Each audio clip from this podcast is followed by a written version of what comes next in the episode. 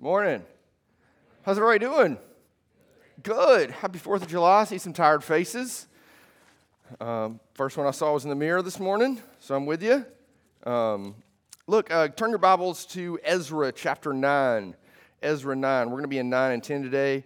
I'm uh, going to read extensively from 9, some from 10 as well, to, to try to get uh, a healthy understanding, a grasp of what is taking place in the life of God's people and then what that means for us. Um, before we do that, I just want to take a moment uh, to, to recognize. Uh, look, we do a lot of, uh, a lot of praying in, in, our services for, for different groups of people, folks that are, are missionally engaging in something, that are going to a place to proclaim the gospel, folks uh, that are going on trips. And, and, today is, is one of those days as well. Uh, we have kids that are going to CentriKids Camp this week. Any kids in here going to camp? One? All right. Look, Levi, you're doing it. All right. It's going to be fun, man. I'm really, really excited for you. Uh, hey, do you want to walk up here and let me pray for you, or do you want to sit in your seat? You want to sit in your seat? Okay, that's okay. We're going to let it happen. Kids get to pick. Um, adults have to come, but kids get to pick. Uh, look, we just want to take a moment uh, to recognize that, that we've got children uh, that are going to a camp this week, and they're going to encounter something very similar to what our students do a dynamic worship experience, new friendships, uh, new relationships, all that kind of stuff. Uh, and look, we, we want to pray for them. We want to pray that God would do an incredible work in the hearts of these children. We're going to have children that go that, that have, a, have a thriving relationship with Jesus Christ. We're going to have children that go uh, that, that have not yet come to know Jesus. So, so we want to take an opportunity uh, to pray for these kids now. Uh, really, really excited uh, for Levi, for you, buddy, and then all the folks that are going to this. It's going to be a blast. So let's just take a moment uh, and pray together. God, we love we love children. Um, God, we're so thankful for, um, for those of us that are parents, that the children that you've entrusted into us and our opportunity to shepherd them, to love them, to disciple them, to minister the gospel to them, and just to see, um, God, your image in them and how you've fearfully and wonderfully made them. Father, they are a beautiful depiction uh, of how you view us. Uh, and so this morning, Father, for the, the children that are a part of Double Oak Community Church um, here in Chelsea and in Mount Laurel as well, Father, there are these kids that are, that are going to a camp to experience you and engage you through your word, um, God, through the relationships they build. Father, I pray that first you would protect them, um, God, that you would keep them safe. And then, Father, ultimately, that you would draw them to yourself. Uh, for, for those children that don't know you, that they would come to know and experience Jesus, Father. For those that, that have a relationship with you through your Son, um, God, would you enrich it? Would you make it uh, sweet and beautiful uh, to them to, to recognize the love that you have for them, and may that grow that relationship. Father, may we be found faithful. May we be a church uh, that ministers uh, to children and recognizes the way that you love um, those who've been created in your image. Um, God, let us do that. Let us be that kind of church. I pray you'll do that work in our hearts. In Christ's name, amen. All right, Ezra 9. Uh, excited to dive in uh, with you guys this morning. Look, uh, just, just a little bit of recap. Uh, I, I, think uh, I look out here and I see a number of faces who have largely been with us throughout this series. Uh, the series is called Return, Rebuild, Renew. What, we, what we've seen as we're looking into the books of both Ezra and Nehemiah, re- kind of remind you of week one, we talked about this. historically, this is one unified work. Ezra and Nehemiah is really one story that, that's compiled together, uh, a, very important chapter in the history of God's people. We've seen uh, Israelites and, and, exiles, a remnant of, of Israel that has returned to Jerusalem. They have come back to the land after years of exile, which Jeremiah prophesied. Now they come back to the land. They come back to a place where a temple has been destroyed to rebuild to restore the temple, to, to recover in many ways identity of who they are as God's people.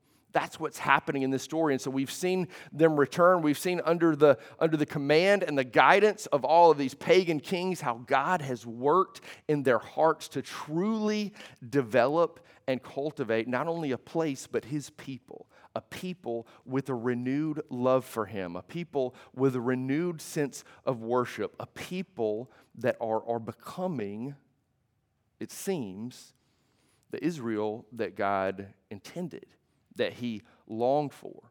Um, there was opposition that we encountered and we saw in, chapters four through six how, how there are kings that, that, that, and people that ultimately wanted to thwart the movement of God's people, and yet God has continually renewed them and they have thrived even through opposition. And now, today, in chapters 9 and 10, we're going to see some really, really challenging things.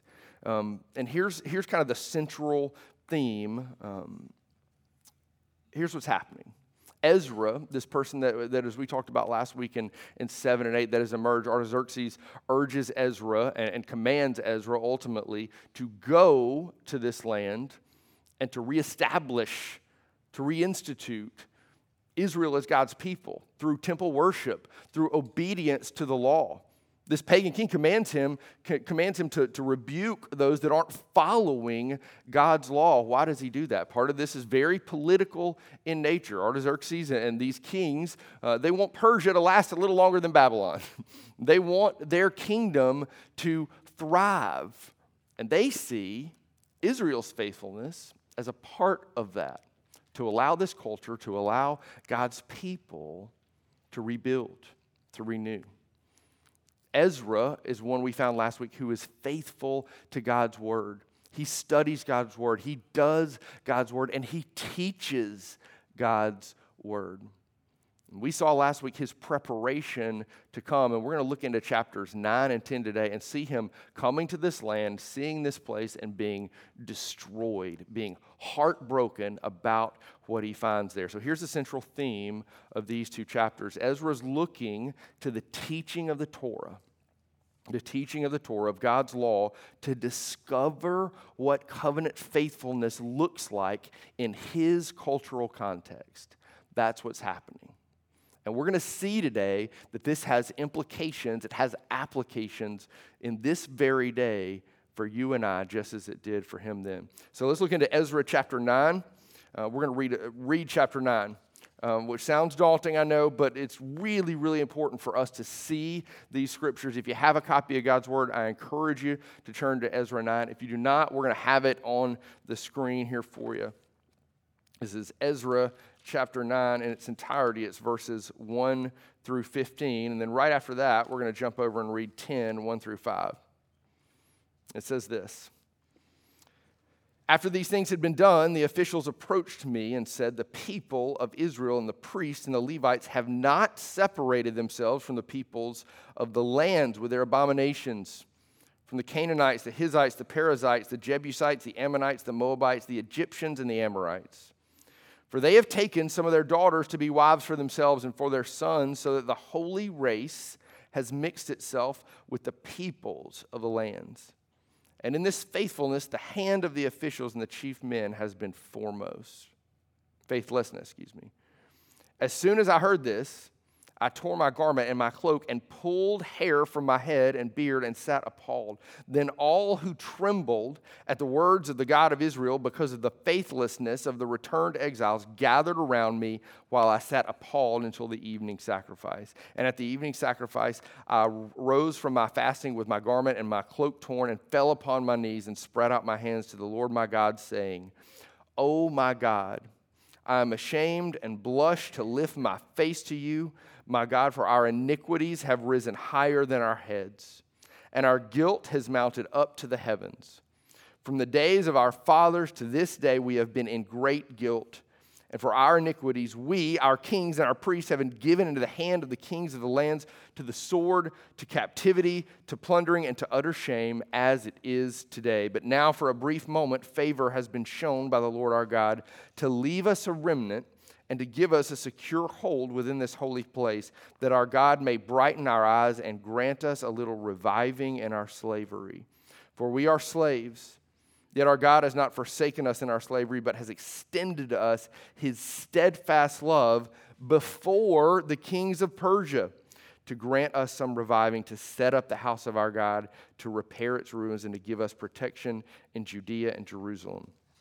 And now, O our God, what shall we say after this? For we have forsaken your commandments, which you commanded by your servants, the prophets, saying, The land that you are entering to take possession of it, it is a land impure with the impurity of the peoples of the lands, with their abominations that have filled it from end to end with their uncleanness. Therefore, do not give your daughters to their sons, neither take their daughters for your sons, and never seek their peace or prosperity, that you may be strong and eat the good of the land and leave it for an inheritance to your children forever. And after all that has come upon us for our evil deeds and for our great guilt, Seeing that you, O God, have punished us less than our iniquities deserved and have given us such a remnant as this, shall we break your commandments again and intermarry with the peoples who practice these abominations? Would you not be angry with us until you consumed us, so that there should be no remnant nor any to escape? O Lord, the God of Israel, you are just, for we are left a remnant that has escaped, or it is today, as it is today. Behold, we are before you in our guilt, for none can stand before you because of this. And this is Ezra chapter 10, verses 1 through 5. It says this While Ezra prayed and made confession, weeping and casting himself down before the house of God, a very great assembly of men, women, and children gathered to him out of Israel, for the people wept bitterly. And Shechaniah, the son of Jael of the sons of Elam, addressed Ezra We have broken faith with our God and have married foreign women from the peoples of the land, but even now there is hope for Israel in spite of this. Therefore, let us make a covenant with our God to put away all these wives and their children according to the counsel of my Lord. And when he says the counsel of my Lord, read that as he's, he's speaking of Ezra and of those who tremble at the commandment of our God. And let it be done according to the law. Arise, for it is your task, and we are with you. Be strong and do it. Then Ezra arose and made the leading priests and Levites and all Israel take an oath that they would do as had been said. So they took the oath. This is the word of the Lord. Thanks be to God.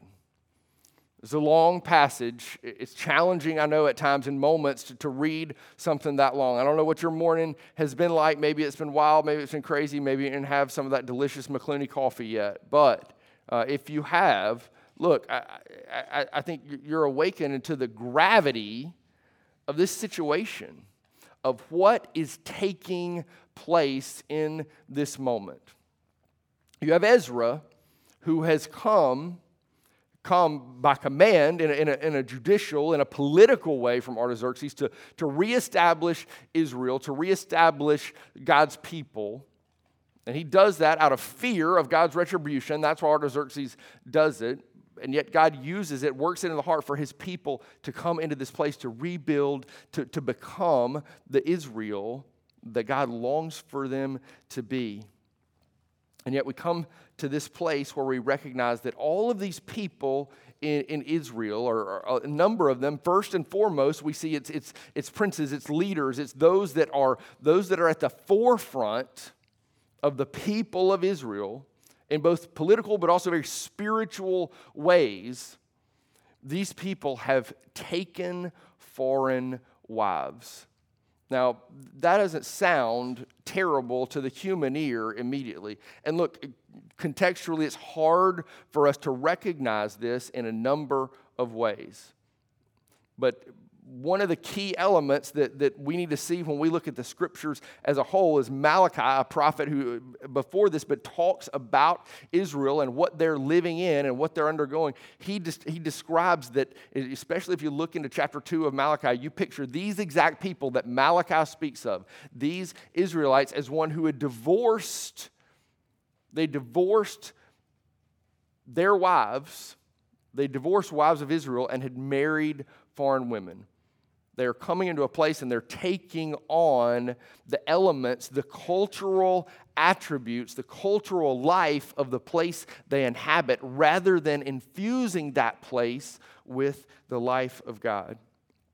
Here's the problem Um, I, I want to read from, and, and I'm going to do this today um, very particularly and try to quote very accurately uh, some people that are, I do this every week, but people that are a lot smarter than me, uh, people who are very versed in these texts uh, historically. Uh, one is, is an Anglican theologian and and and a priest and minister uh, by the name of H.G.M. Williamson, and, and he does a really good job of getting to the core of the problem, what is happening in this moment. And this is what he says He says, The substance of the confession, of Ezra's confession, is this is that some members of the re- religious community, their spiritual leaders, had both married, so they separated from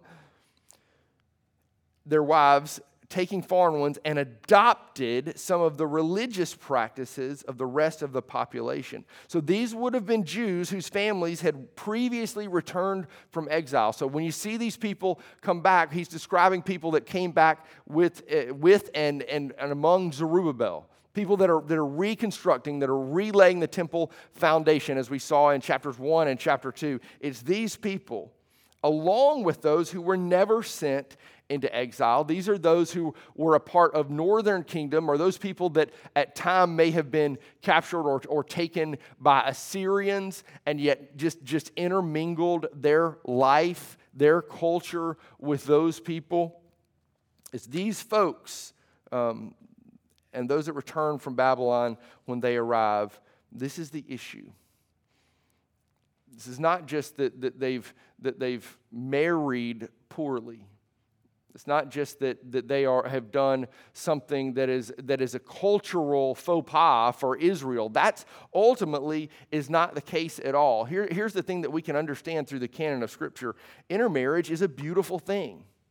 It's a beautiful thing. And, and, and 2,000 plus years replaced from these moments, we, we celebrate that. We've all married likely people, even if, if we've married people that are of close or very same ethnicity as we have very different backgrounds, very different places, eh, eh, very different heritage from a number of places. And that's a beautiful thing because it reflects the universality of the body of Christ, different backgrounds and ethnicities joined in covenant marriage. Um, it's important to note that marriage with non Israelites was not prohibited in the Torah.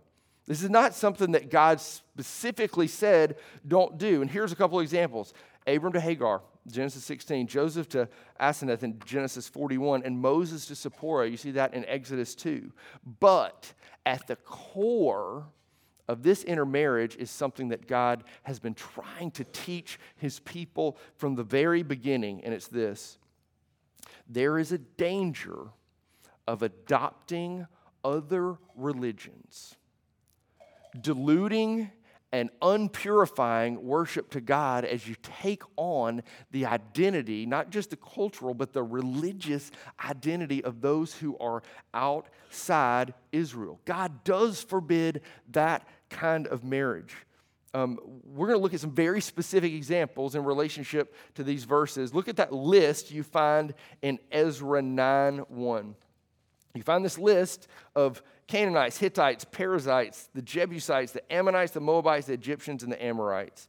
Um, these people, Ezra looks back to the history of God's people and he interprets the Torah. He's looking at God's law in his unique moment to see how God's people were called to live before and some of the struggles and issues that they faced. Look at these groups Ammonites, Moabites, Egyptians, and Amorites. Look at uh, Deuteronomy 23 3. Dennis, can we pull that one up? It's Deuteronomy 23, verse 3. Um, here we go says this No Ammonite or Moabite may enter the assembly of the Lord, even to the tenth generation. None of them may enter the assembly of the Lord forever. That's Deuteronomy 3 3. 3. And then look, let's look to Leviticus 18 1 through 5. It says this and the Lord spoke to Moses, saying, Speak to the people of Israel and say to them, I am the Lord your God. You shall not do as they do in the land of Egypt, where you lived, and you shall not do as they do in the land of Canaan to which I am bringing you. You shall not walk in their statutes. You shall follow my rules and keep my statutes and walk in them. I am the Lord your God. You shall therefore keep my statutes and my rules. If a person does them, he shall live by them. I am the Lord. This is the word of the Lord. Thanks be to God. Here's what's happening. You see the connection between these groups of people in Ezra and also in Deuteronomy and Leviticus. So you see in Deuteronomy the Ammonites, the Moabites, in Leviticus the Egyptians and Canaanites. What is being drawn out here, what Ezra is communicating, is that these people, the people of the land, the people in and around Jerusalem that are being intermarried with, they are people that are like Canaanites. They're like Egyptians. They're like Amorites and Moabites, people who not, not, not didn't adopt the God of Israel, not didn't, didn't revere Yahweh, but just not as much as other things, but truly have a religion that is impure to the point of, and, and we're going to get to some of this in a few moments, and so uh, th- this is sensitive, but, but ultimately sacrifice of children horrible abominations, awful things. You need to recognize and you need to understand that, that this is not racial prejudice that we see in this text. Very clearly, you need to hear that. This is not a, a prejudice where, where God says Israel is better than those. Here's the reality that uh, as far back as Abraham, people outside of Israel have been a part of God's people, have been grafted into God's people. It is not nationality that Ezra is concerned with, he's concerned with devotion to God. That is the focus, that is the principal core of the challenging issue that we find in this text. The issue is that he is dealing with a people who are not just marrying someone from a different place and maybe they came to dinner with mom and dad and they weren't to write home about. All right? That's not what this is. This is a group of people who have firmly resisted the statutes, resisted the commands, they've resisted the acknowledgement of Yahweh. Um, so that is the connection that Ezra is making. He's seeing these people, they're the people of the land, as it says in 9 1, their religious practices as an abomination they look like these practices that these people have held before. Look also into Ezra 9, chap- or chapter 9, verse 2. 9, 2. I think we've got that one. Great. It says, For they have taken some of their daughters to be wives for themselves and for their sons, so that the holy race has mixed itself with the people of the land. And in this faithlessness, the hand of the officials and chief men has been foremost. Let's go on to Deuteronomy 7, 3 through 4. And it says this You shall not intermarry with them, giving your daughters to their sons or taking their daughters for your sons, for they would turn away your sons from following me to serve other gods. And then also Deuteronomy 7 6. For you are a people holy to the Lord your God. The Lord your God has chosen you to be a people for his treasured possession out of all of the peoples who are on the face of the earth. This is the word of the Lord. Thanks be to God. Uh, there's something really particular that's happening here. Our translation, we're, we're, reading from the English Standard Version. That's what we do every week uh, at Double Oak Community Church. And so you might have something different before you. It might say something different than holy race before you. Again, I want to be very clear uh, that, that that word race ultimately doesn't characterize a group of people by their ethnicity or the color of their skin. You need to know that. It actually, uh, the, the, the closest thing we could say in the Hebrew is it means holy seed. It means holy seed. It means in this moment the line from which God's people has descended. Remember last week when we looked into to this picture of even uh, Ezra being hearkened back to and connected to Aaron, being connected to Moses. This picture of this lineage of God's people who are characterized not by blood but by heart. They're not characterized by a flag, but the, their father.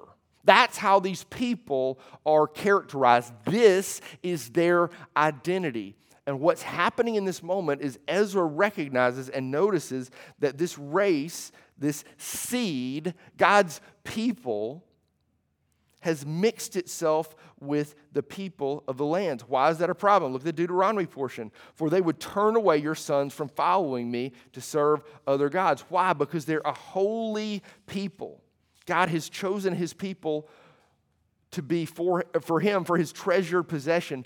Out of all the peoples who are on earth, this is not some exclusive thing where God only loves Israel. It is through Israel that God will love the world.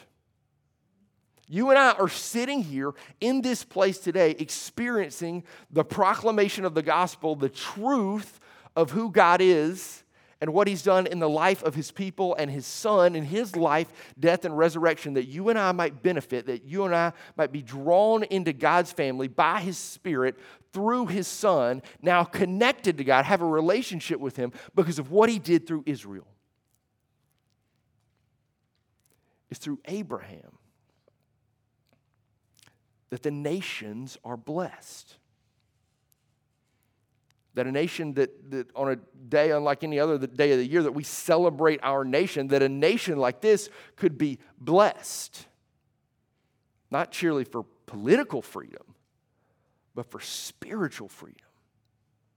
To be redeemed more from more than just tyranny of another nation but to be redeemed from ourselves redeemed from the sin and the brokenness and the darkness and quite frankly the evil that's in our hearts that we might be reconciled to God. God uses Israel to bring us to the place where we can know Him.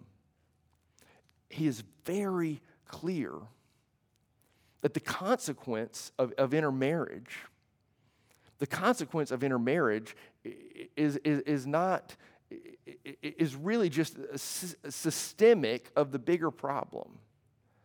These people are failing to be loyal to God. They're failing to trust Him. Um, that word intermingle is used in a psalm at Psalm 106, 35 to 46, uh, and, it, and, it, really gets to the point of this. Um, and, and you're going to see it through these uh, 11 verses. Uh, Psalm 106, 35 to 46. This is a story of what is happening in this moment, and we're going to see time and time again it's the story of Israel. It says, They did not destroy the peoples as the Lord commanded them, but they mixed, there's, there's that word again, they mixed with the nations and learned to do as they did. They served their idols, which became a snare to them. They sacrificed their sons and their daughters to the demons. They poured out innocent blood, the blood of their sons and daughters, whom they sacrificed to the idols of Canaan, and the land was polluted with blood. Thus they became unclean by their acts and played the whore in their deeds. Then the anger of the Lord was kindled against his people, and he abhorred his heritage. He gave them into the hands of the nations, so that those who hated them ruled over them. Does that sound familiar? Does that look familiar in this story? When you look at Babylon, when you look at Persia, when you look at what Israel has walked through, their enemies oppressed them and they were brought into subjection under their power. Many times he delivered them, but they were rebellious in their purposes and were brought low through their iniquity. Nevertheless, he looked upon their distress when he heard their cry. For their sake, he remembered his covenant and relented according to the abundance of his steadfast love. He caused them to be pitied by all those who held them captive. This is the word of the Lord. Thanks be to God. In this moment, we're seeing the consequence of intermingling. Not just racially, but religiously, devotionally, giving oneself, cracking the door to, to, other, to other things. Yahweh plus will soon become where is Yahweh? That's, that's the picture that is presented here. And I recognize it, and, and of course, in God's sovereignty, today is the day the children are in the room.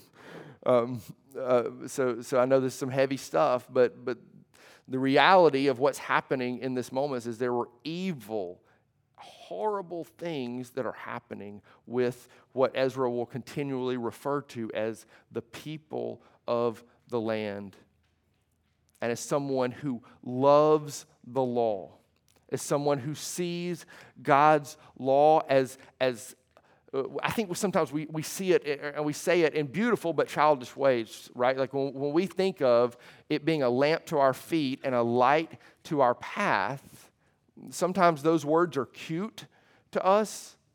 particularly in the context that we grew up understanding and knowing those words. But the reality is that that light is beautiful and light, and that darkness is truly dark. Truly dark. Dark to the point of these type of acts where innocent blood is shed.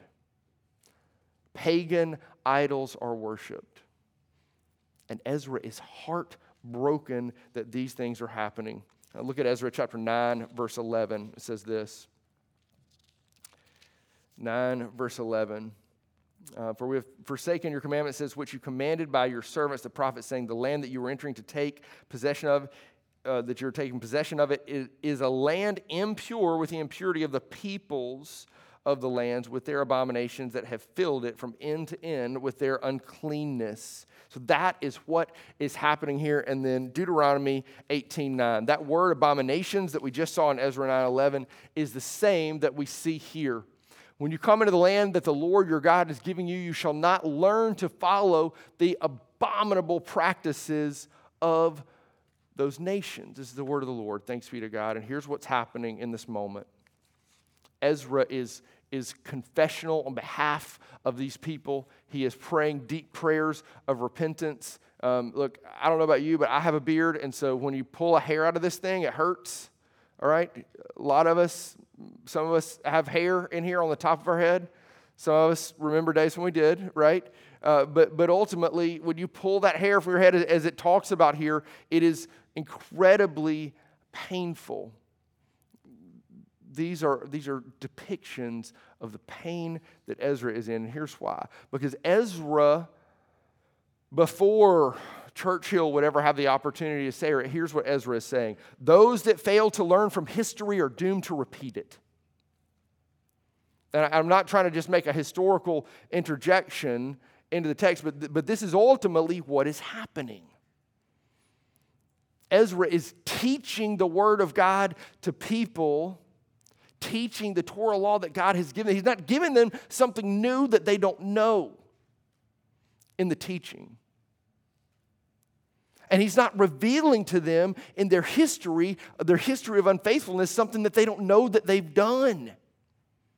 These are people who literally have walked out of exile and seemingly want to walk right back into it by choosing the things that they do that got them there in the first place. And then, as we saw in chapter 10, this radical change happens.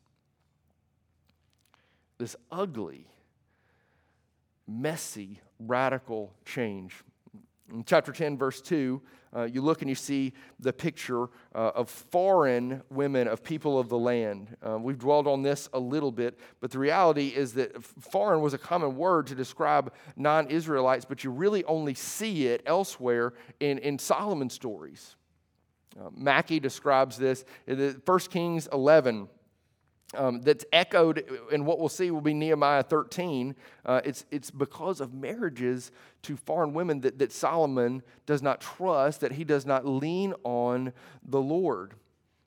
He's loved by God and he's made king over all Israel, and yet his, his trouble is, is in these marriages, these intermarriages, not because of a person's ethnicity, but because of their devotion to other gods. That is the core, that's the crux of what is happening here.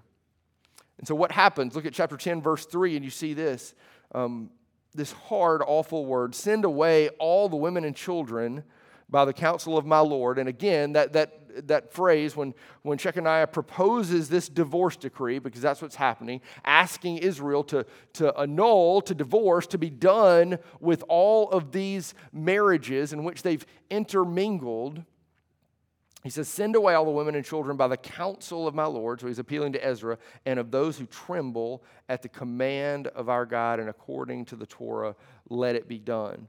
Um, so here's the, the thing. One that, that word there for send away is not the standard term that the torah would use for divorce. So when you look into deuteronomy 24 1 to 4 and you look at uh, divorce law in, in, god's, in god's covenant law that's not the word that you find.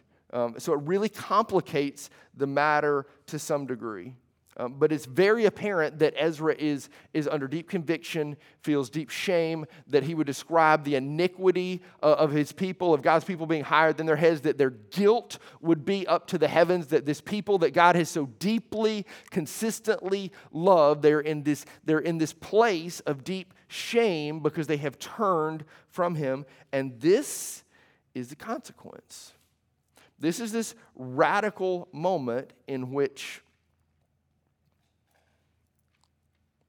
Ezra, one who knows the law, who studies the law, who does the law, who lives the law, who teaches the law, allows Shechaniah to propose this, and a number of others tremble. They come along with it. And then this divorce de- decree takes place in Israel, and, and these, these foreign women and children are sent away.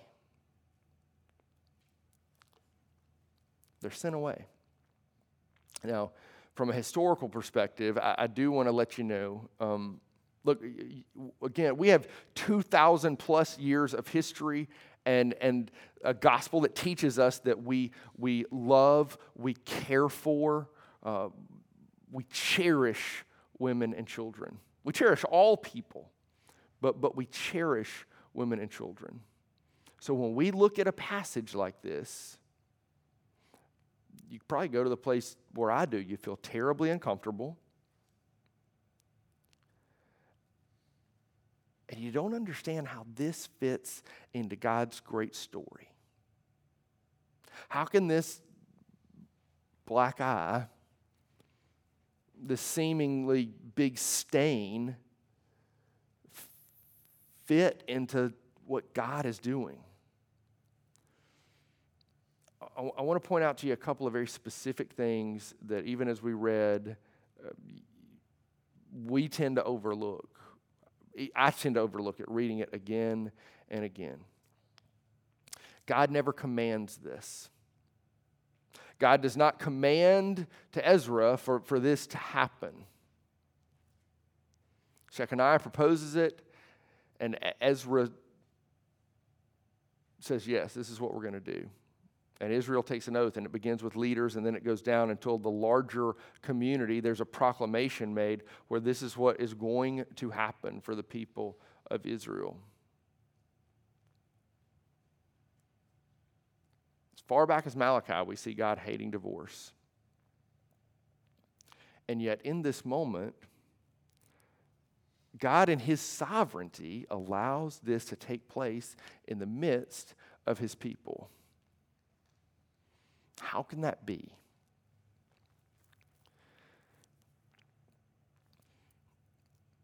The challenge with a text like this is to recognize that this fits into the greater picture of the people and the history of who God is.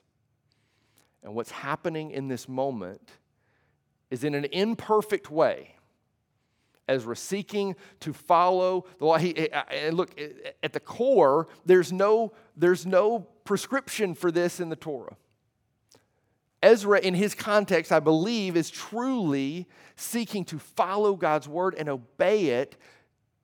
There's no letter to obey, but he's seeking to obey the spirit of the law. And what does he come to find? That God's people are impure, that they're defiled, and that this Israel that God has created to be a blessing to the nations, to be a light to the nations, Ezra sees the light going out. He sees a people who are failing to be a blessing. And then this broken consequence, this radical effect takes place here's how this fits into the picture of what God does in the life and the history of his people for their sake and for ours. If Israel fails to be Israel, if there are not people that live under the law, if Israel is not only polluted, but deluded into nothingness, where, where they don't trust God, we don't get to be where we are today. We don't get to be where we are today. How do we know that? The law had to be preserved for an understanding of who Jesus Christ himself was. Who is Jesus? Born of a virgin and born what? Under the law. This is who Jesus is.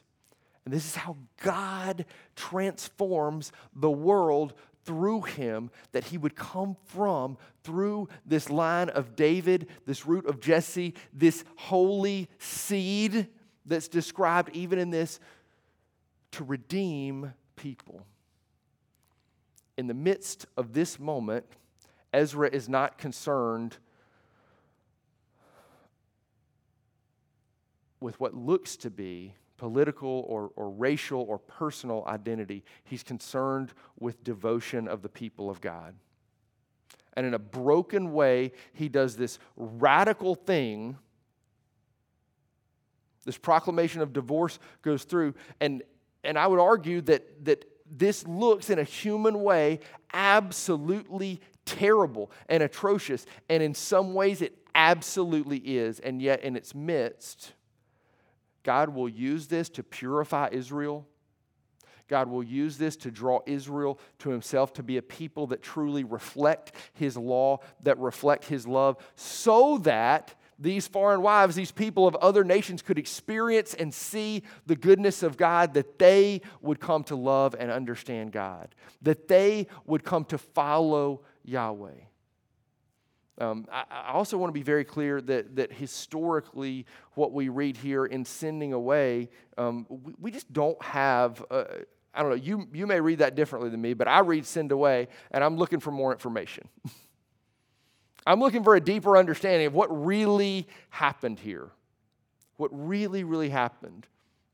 One, we can know historically that, that uh, being sent away from this case would one the, these women uh, would have provision to be married again that would be an option for them but two it is not it is not likely through a number of people who have done incredible scholarly research list of whom is, is, is too large and too broad to cover in this moment but um, i would encourage you um, with the fact that, that these, these people were not truly just abandoned, they would go back to the places that they were from. They would go back to their hometowns. They would go back to these places, and life would start anew for them, even in the midst of pain.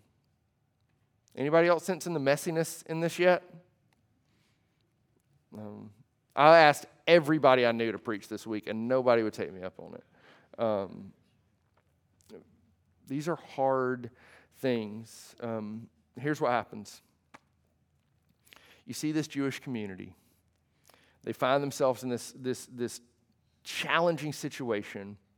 Ezra's commanded by Artaxerxes. They're, they're, they're this people that are searching, they're grappling with political identity, and yet in the midst, God is trying to transform them spiritually into people who love Him.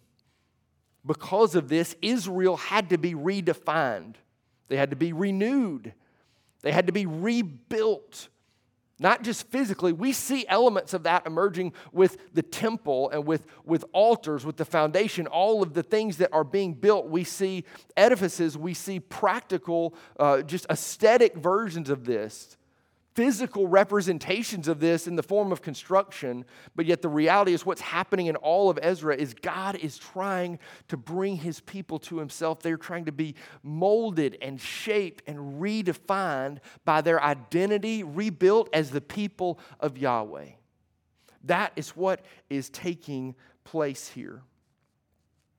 And there's a deep danger that that would cease to exist if they continued on the path that they were in with this culture. So there's this radical decision that's made. And Ezra seeks to follow the Lord and he seeks to trust his word, and yet we're left with an imperfect result. A couple of things at play here. Um, big takeaways, all right? Here's the first one, and this is really important. These chapters that we read are incredibly descriptive. They're, they're a descriptive picture, they're a depiction of what happened to a people in a place at a time. What we see in Ezra 9 and 10 is not prescriptive.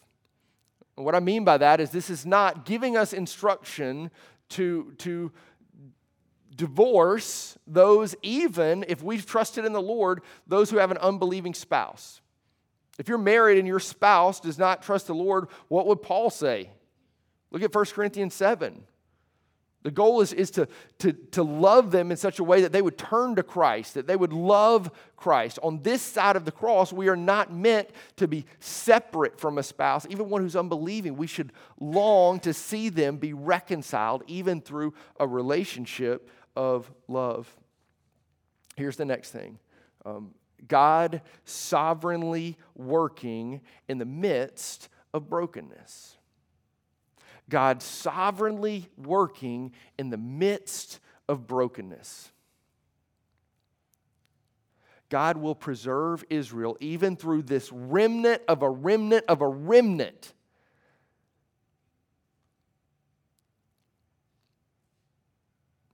And through that line, Jesus Christ will come. He'll come.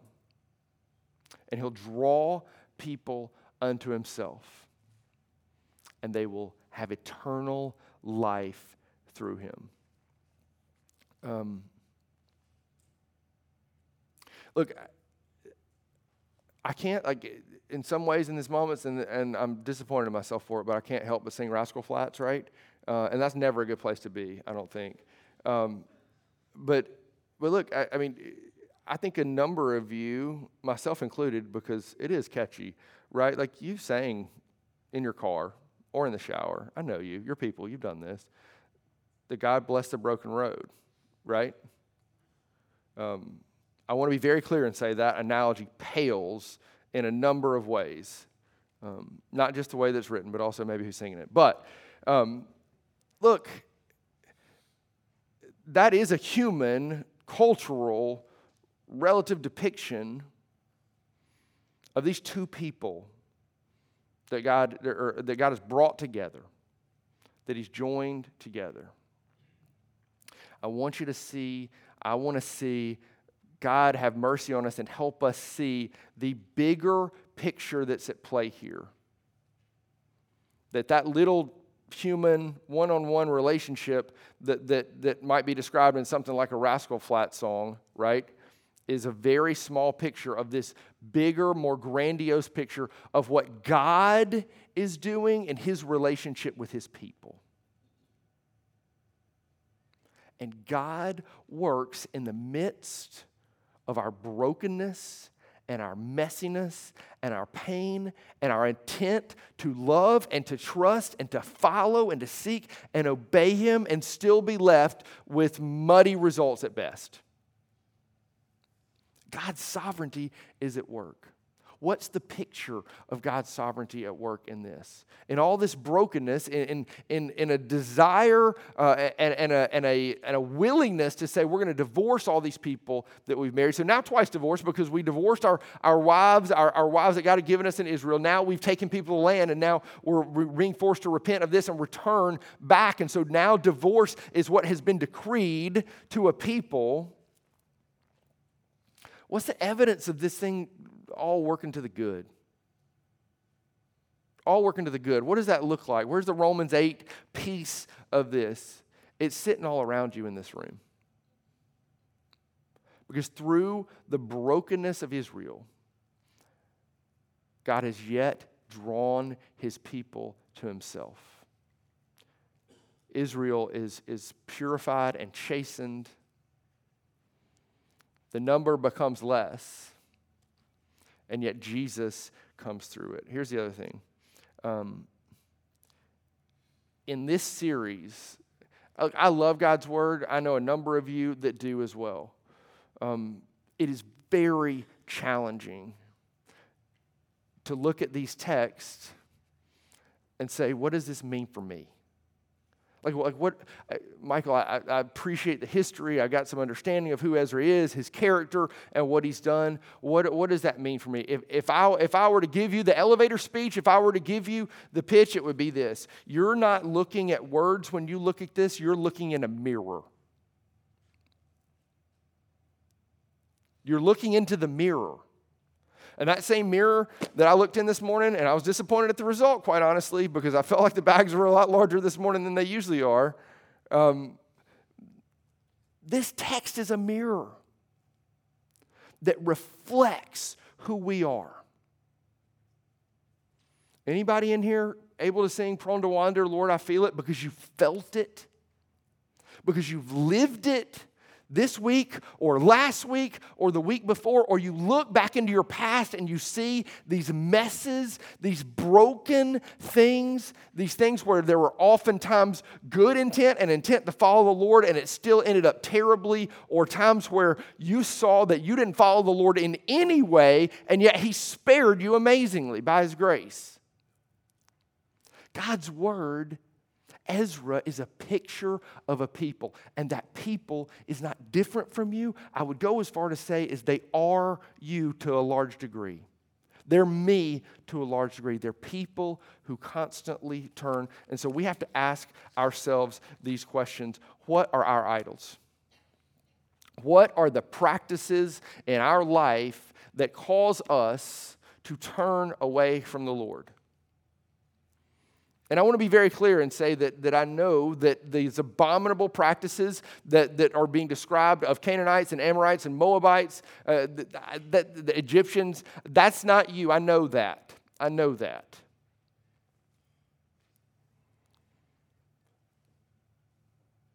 But what are the things that are seeping into our lives? The things that are just little things, they're cultural things, they're life things that are turning us away from the Lord. What are those things? We need to be thinking about that. And then look to the example of Ezra and say this Are we repentant over sin when we're confronted with it? Are we repentant of sin when we're confronted with it? Ezra sees, he comes to the land, he sees what has happened, and he's, he's ripping hair out. Wouldn't advise that um, he's ripping hair out, he's crying, he's, he's ultimately cut to the core. Are we repentant over our sin? And are we people that would do this? Would we look to the past, even into the hard places, to the broken places, to the painful places, and see how God has yet loved us and redeemed us? Are we those people? This is what we have the opportunity to see at the end of Ezra. And this is an anticlimactic way for a book to end. You get a list of people who've divorced, and then ultimately, like kind of judicial rulings as a result of that. I don't know about you guys, but I'm kind of more of a happy ending type person. I like for it to have a bow put on it. And that's not what we get here. And I don't know about you, but I often find myself in those places as well. Just kind of stuck in the middle of the story and wondering how it's all going to turn out. God doesn't abandon his people. God doesn't leave his people. God delivers his people, even through the brokenness and the mess. Um, I want to say this as we close today. Um, I'm really proud to be an American. I'm incredibly thankful uh, for what um, I get to enjoy as a citizen uh, of this country. Uh, and, and look, I think for a number of us that were at the Big Kaboom last night, um, one, I don't. I hope you'll like still be near each other, uh, and you'll not like hide and run away because we were either uh, the most recognizable or the most uh, unbeloved people um, at the Big Kaboom last night. There were bubbles everywhere, a um, lot of bubbles. So uh, I thought about you know changing the logo to Bubble Oak Community Church this morning. Couldn't get uh, couldn't get a lot of people to go with me on that. Well, look, we had a great time out there, and look, I, you know, I just I sat there like a number of you with people I love and watched fireworks go off and think about how God has blessed us and He's blessed this place and He's blessed this nation. And I think about how we would long um, to, to, show our appreciation to those who have served. Um, and here's one of my favorite things about being an American I don't deserve it. I don't, I don't deserve it. There's, there's no reason for me to be able to enjoy the freedoms that I have as an American. But that points to a much bigger picture. That's a small thing in comparison with the fact that I don't deserve to enjoy God's grace and resurrection life through his son. There's nothing I've done to deserve it, and you haven't either. And yet, God has drawn us to himself. God has allowed us to, to see our brokenness, to see these messes, and to turn and to trust Him. In these moments, um, I, I, love it if, if, our worship team would come as we close and, and just take a moment to respond to be thankful for what God has given us and how even America, in all of its brokenness and messiness, affords us these, these freedoms and these opportunities, opportunities like this to worship and to gather. And yet, that's just a picture that points to something so much deeper, so much grander, so much better that God has given us freedom, not just from the tyranny of people, but the depths of the brokenness of sin that God has redeemed us. Could we be people that are thankful for this nation and our opportunity to be a part of it, and yet even more thankful, deeply thankful, that as we sang earlier, truly what characterizes us is that we are citizens of heaven through Jesus Christ. Um, I want to be up front. I'd, I'd, love to pray with you, talk with you. Um, there are folks in the back, Brian Marbury's back in the back that would love to pray with you, talk with you. I'd love for you to just take a few moments to bow your head and, and pray, and then we're going to respond uh, as, the, as the Lord works in song. Pray with me.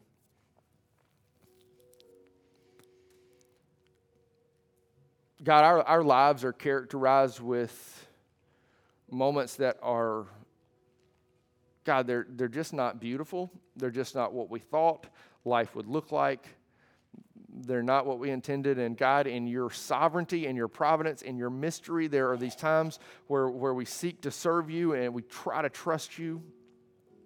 And ultimately, God, end in this place of messiness and failure. And Father, there are times when we have no way out for the wrong that we've done. We, we, we haven't pursued you at all, and yet we experience, God, just, just your lavish love for us. God, will we be a people that looks to your word, um, God, and in it finds a mirror? People from different times and different places, yet that had these same hearts that were prone to wander. God, the same hearts that we have and feel. Um, God, would you, would you take us to yourself? God, would you turn our eyes, our hearts to you? Would you help us remember who you are and what you've done for us in the life, death, and resurrection of your Son? And would that lead us to, to purge our lives of the things that distract us from you, that tempt us from loving you, that keep us away from communion with you? And God, would we be set apart for the sake of the world, that they might know you and experience that love? In Christ's name, amen.